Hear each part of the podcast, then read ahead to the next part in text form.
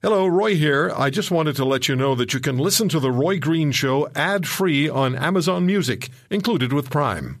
Mom deserves the best, and there's no better place to shop for Mother's Day than Whole Foods Market. They're your destination for unbeatable savings, from premium gifts to show-stopping flowers and irresistible desserts. Start by saving 33% with Prime on all body care and candles. Then get a 15-stem bunch of tulips for just $9.99 each with Prime. Round out Mom's menu with festive rosé, irresistible berry chantilly cake, and more special treats. Come celebrate Mother's Day at Whole Foods Market. Seven words that'll scare any politician. Roy Green is holding on line one. The Roy Green Show on the Corus Radio Network continues.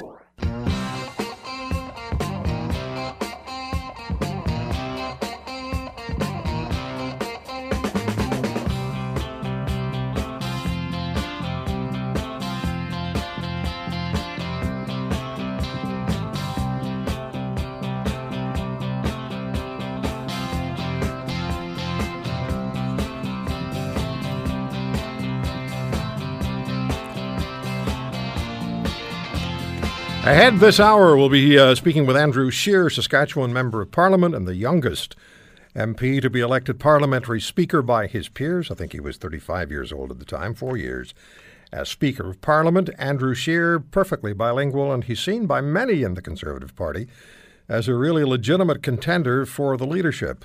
Now, we know that uh, Kevin O'Leary and Maxime Bernier, who was on the air with us yesterday, Kevin O'Leary last week, they're considered to be the front runners, but uh, Mr. Scheer is definitely considered to be a legitimate contender, as is Mr. O'Toole, who's been on this show for CPC leader. We'll talk to him in the ha- at the half hour.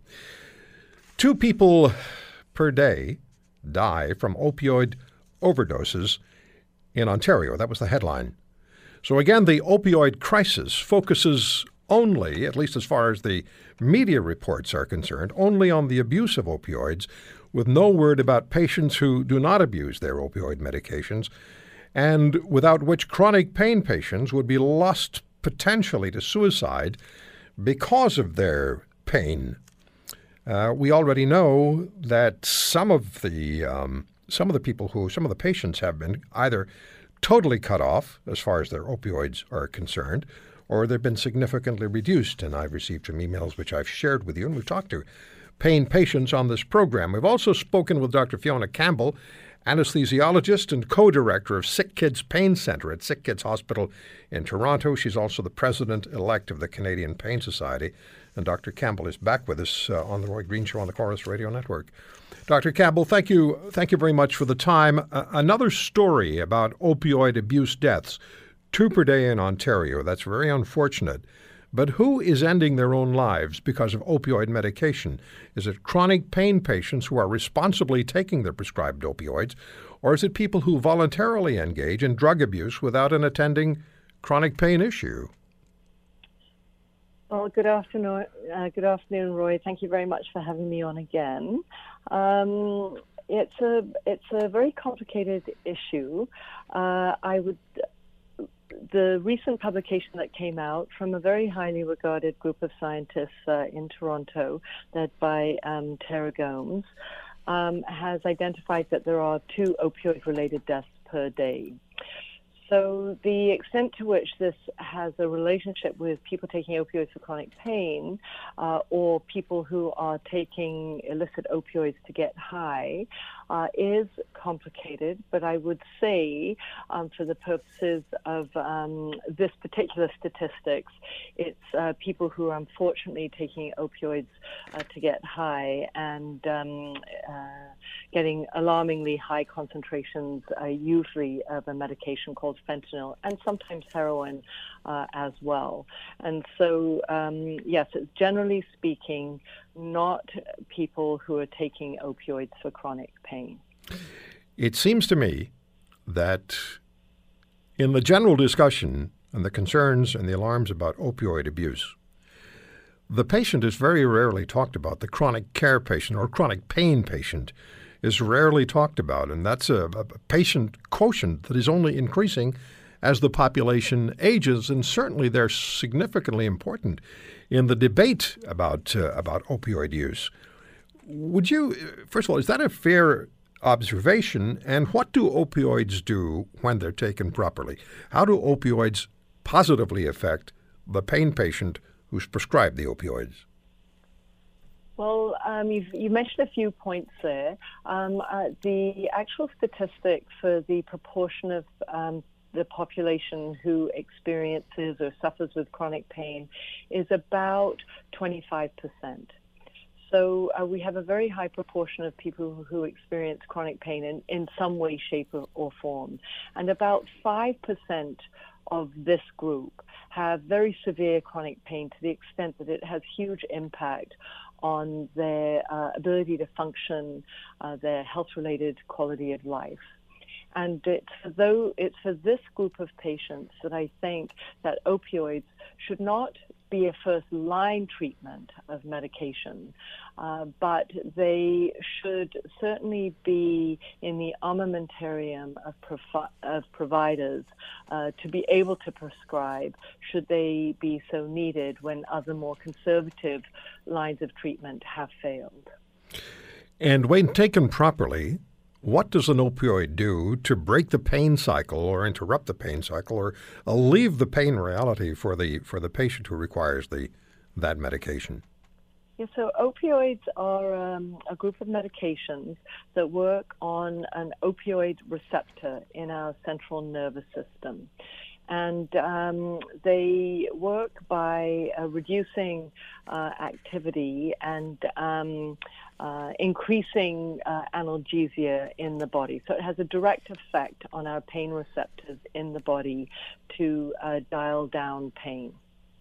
So we have one out of four people in this country living with chronic pain, one to a le- one level or another. And and for those, I remember our conversation, our first conversation, we talked about um, the impact of significant chronic pain on a person who's not able to alleviate it or not able to interrupt it in any way. And uh, that was after uh, some stories had surfaced about suicides from by pain patients. And and you, if I remember correctly, you defined four stages that um, that may be in play when a pain patient takes his or her own life when they can't access their opioid medication. One is the pain. Second is social isolation. Third is depression, and fourth is suicide. How concerned should we be about suicide being a reality for people who may not have access to opioids as they've had by prescription for a significant period of time, or may have a significantly reduced milligram access to uh, to opioids. Is this is there another crisis waiting to happen? Uh, well, there is no doubt there have been reports of suicides from patients who have had their opioids either reduced abruptly or cut off, and for whom they're no longer available. And there are patients uh, who, people who we know uh, suffering with severe chronic pain, who talk about this and think about this. Um, in a uh, in a uh, fairly frequent, fairly frequently. I think the um, four stages that you speak of, it's not really a linear thing. The number of patients who commit suicide from uh, chronic pain um, is low. Uh, it is double um, the rate in the general population. Um, but there's no doubt that this is a bit of a spanner in the works when they can no longer have access to opioids uh, um, for some patients for whom they have been quite helpful in maintaining um, a reasonable um, quality of life. Dr. Campbell, I'm going back to that number of 25% of Canadians dealing with chronic pain to a greater or lesser degree. That's that's a, that is a big big number. If there were um, a disease discovered today that is affecting 25% of Canadians and is affecting 25% of Canadians in a very negative manner, that would be a that would be a, an alarm bell situation, wouldn't it? Yes, it would. Now, uh, 25% of people who um, experience chronic pain, they're not all in this sort of um, deeply disabled um, uh, category. It's 5% of those 25%. So it's a, a a small proportion of those with chronic pain who end up uh, in this sort of vicious cycle of being uh, unable to work, exercise, um, see friends and colleagues, become socially isolated, perhaps depressed, and, and entertain uh, suicide. So it's not 25% of the population who are in oh. that stage. It's 5%. Um, five percent of that of the twenty five percent. Okay. The uh, it's it's a clear issue. It's a clear problem when you have two people per day in the province of Ontario dying of opioid related issues, and we've seen the numbers um, in Canada nationally, or projected numbers uh, in the United States. I've seen some of some of that as well. Um, where does the focus have to be on opioids going forward, and where is the focus? What what's the objective of governments and the medical profession? And they're not necessarily the same, are they? No, but we are working together. Um, certainly, Jane Philpott, the federal minister of health, is really wanting um, people to pull together and um, deal with this in a comprehensive way. So I think you just asked what what's the uh, getting at what what needs to be done in sort of a, a solution. Right. Uh, well, th- there isn't really a simple solution. I mean, we certainly um, need to do a. So it's going to be multifaceted. Uh, we need to do a better job of preventing acute severe pain, so pain that's happened in the short term. We need to do a better job of preventing that acute pain from becoming chronic. Uh, we then, once we have established chronic pain, uh, have to um, take measures to be able to um, provide reasonable treatments for chronic pain. So instead of just writing a prescription for opioids, we need access to other treatments such as physiotherapy, uh, psychotherapy, which currently people have to pay for, which is a massive barrier to getting those kinds of treatments that can prevent acute pain from becoming chronic. Um, we need to have um, good treatments for people who then do uh, become addicted, uh, and then we to to to address the addiction problem, we need safe injection sites so that um, naloxone is available um, uh, and people aren't getting um, into uh, trouble with um, the acute results of injecting and getting an overdose that way. We need better education for healthcare providers. We know that vets get five times as much dedicated pain education as medical students do. We need to make um, the community more aware of chronic pain as an important uh, public health issue, and patients suffering from chronic pain need to be treated compassionately and taken seriously. We need more research. Uh, you know, it's really um, uh, not going to take uh, just one thing to make this better. Uh, we need to be healthier so we don't get injured. Um, we need to wear seatbelts so we don't get catastrophic injuries. Uh, it, it's really uh, it, it, it's really such a huge phenomenon that has so many parts that can be addressed. And it's something that needs to be addressed and needs to be addressed uh, without any waste of time. And it's, it's almost become a, a situation where which is demanding instant solutions. And it's a situation where there are no instant solutions, uh, from what I'm hearing you say. I have to take a quick break. When we come back, I want to talk to you, please, about kids who deal with uh, chronic pain, children who, who have to deal with chronic pain. Dr. Fiona Campbell of uh, Sick Kids Hospital, president elect of the Canadian Pain Society is with me on the Roy Green Show on the Corus Radio Network. Big stories and even bigger guests. This is the Roy Green Show on the Corus Radio Network.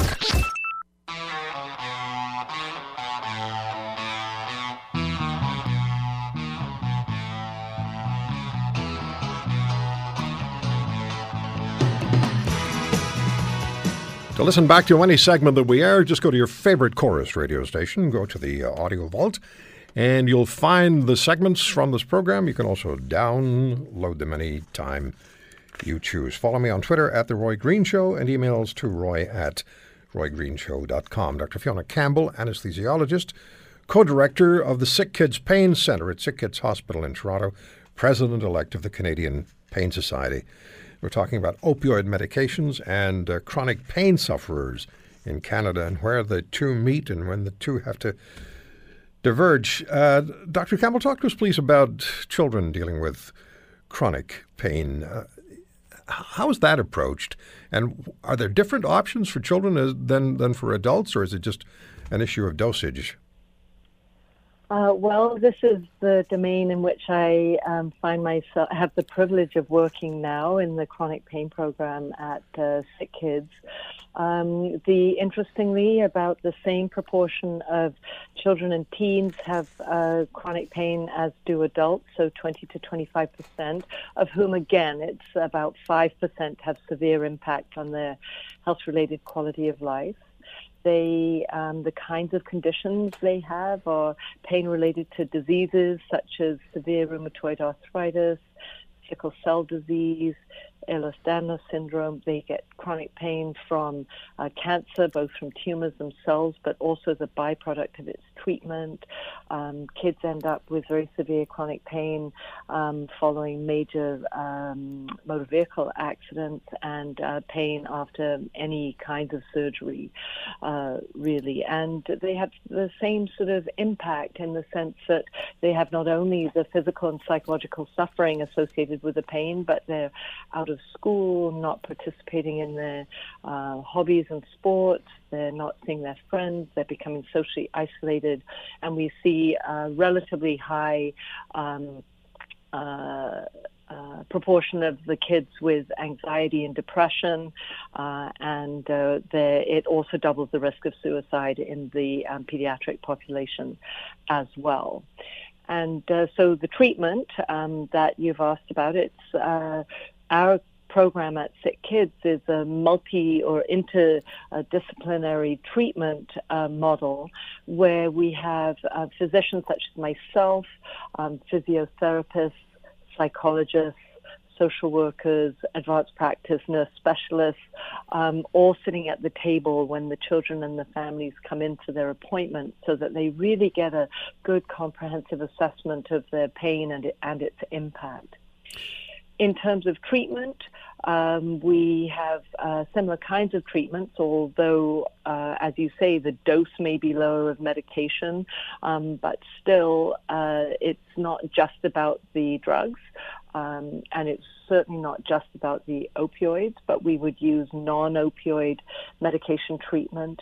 We, it's really important to get um, a functional sort of physical rehabilitation going, so get kids moving again, so that they can uh, claim their lives back, um, get them uh, seen by psychologists so that their mental health impact is reduced and they can learn to live life fully despite the pain.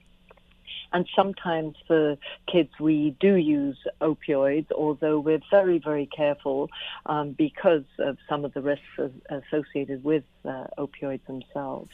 Um, but yeah, that's the best model of care is have access to a, a, comprehensive team that can treat the whole patient with a whole variety of uh, treatments in their toolbox. Very complicated issue. We, we have about a minute left. Mm-hmm. Uh, the issue of funding for alternative pain treatments, you mentioned the physiotherapy is not covered, and that's an issue with, with patients.